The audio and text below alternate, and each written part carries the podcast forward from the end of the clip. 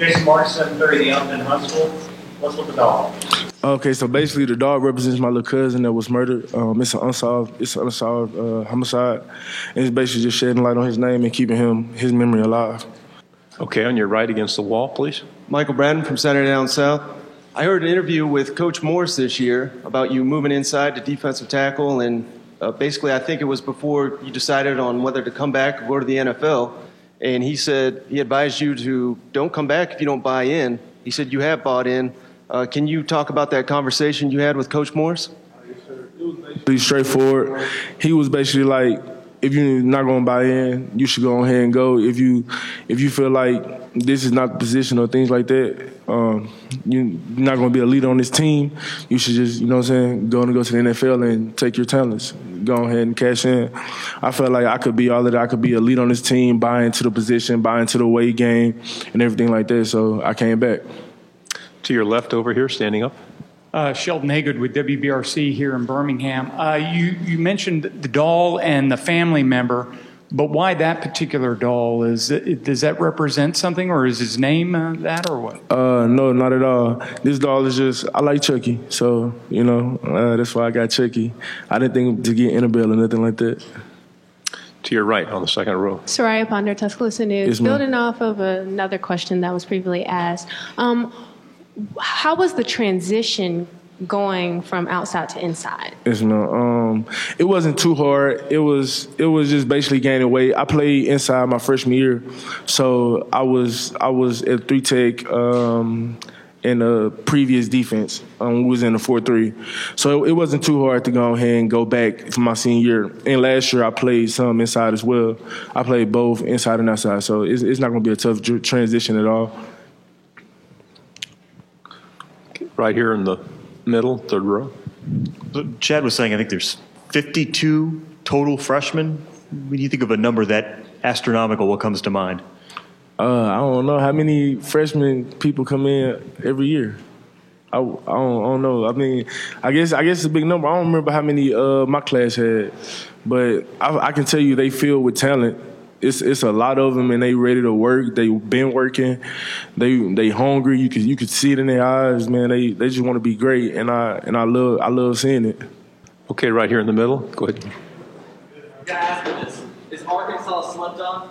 Um, I wouldn't say so much slept on. It's it's understandable. We were two and ten last year, so if we were two and ten, why would you expect us to be anything better? You know, so I can't I can't be upset that we two and ten. We made the bed. We're gonna lay in it. We've been laying in it, and now it's time to get up out of it. Again on the second row here, to your right. Hey, being a leader on this team, um, what um, identity are you guys going for this season on defense? Just just basically working, making sure that that we make the plays that we're supposed to make and make some of the plays that we're not supposed to make. Making plays, just being attacking, being aggressive, and not giving up points. That's basically that's, that's all I can say. Like we just we just working. Third row. Um, I asked you earlier in the breakout about the younger players. Can you just talk a little bit more about maybe some of the, not maybe the freshmen, but some of the other younger defensive linemen that are, that are coming up? So some of the younger, some some of the younger ones that are coming up probably would be like Isaiah Nichols. Um, you can see him through summer. He's been changing his body. He's been changing his his work ethic. Like he's he's always been hard, but he's been going harder. Like you can tell he's he's ready to work. You can tell he's ready to to to put the finished product on on Saturdays. To your right against the wall again.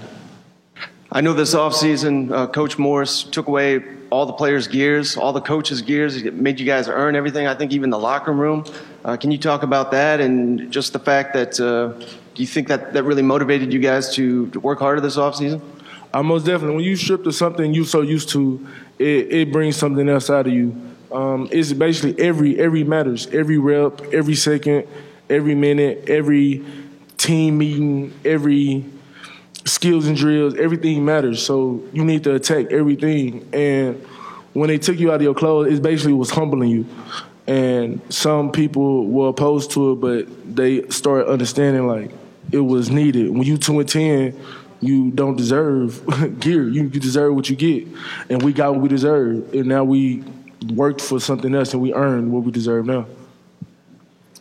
Again, right here to your left. So, so what's been the biggest difference with Kenny Ingram, and uh, how has he impacted? What, what, what does he do anything different than than John Scott did? Um, the, the biggest thing is basically just um, let, letting us be more a little more mobile, um, being able to pop it from. You you hear him say all the time, "Pop it."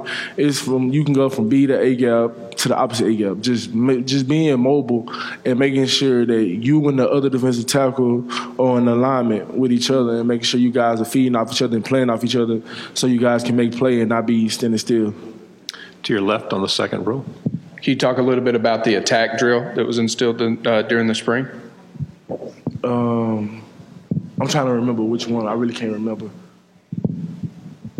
I think it's the one where, from what I understand, it's the one where it's three teammates, 10 yard drill, navigate about 10 yards. Okay, okay, okay. Uh, John Chavis implemented that. He brought that from when he was at LSU. It's basically um, fights of the will. Like who's gonna give up first? Who's gonna keep fighting? Who's gonna who's gonna give it they all to get to that bag? So and who's gonna make sure that they don't get to the bag? It was basically just test of wills. To your right in the camera bank.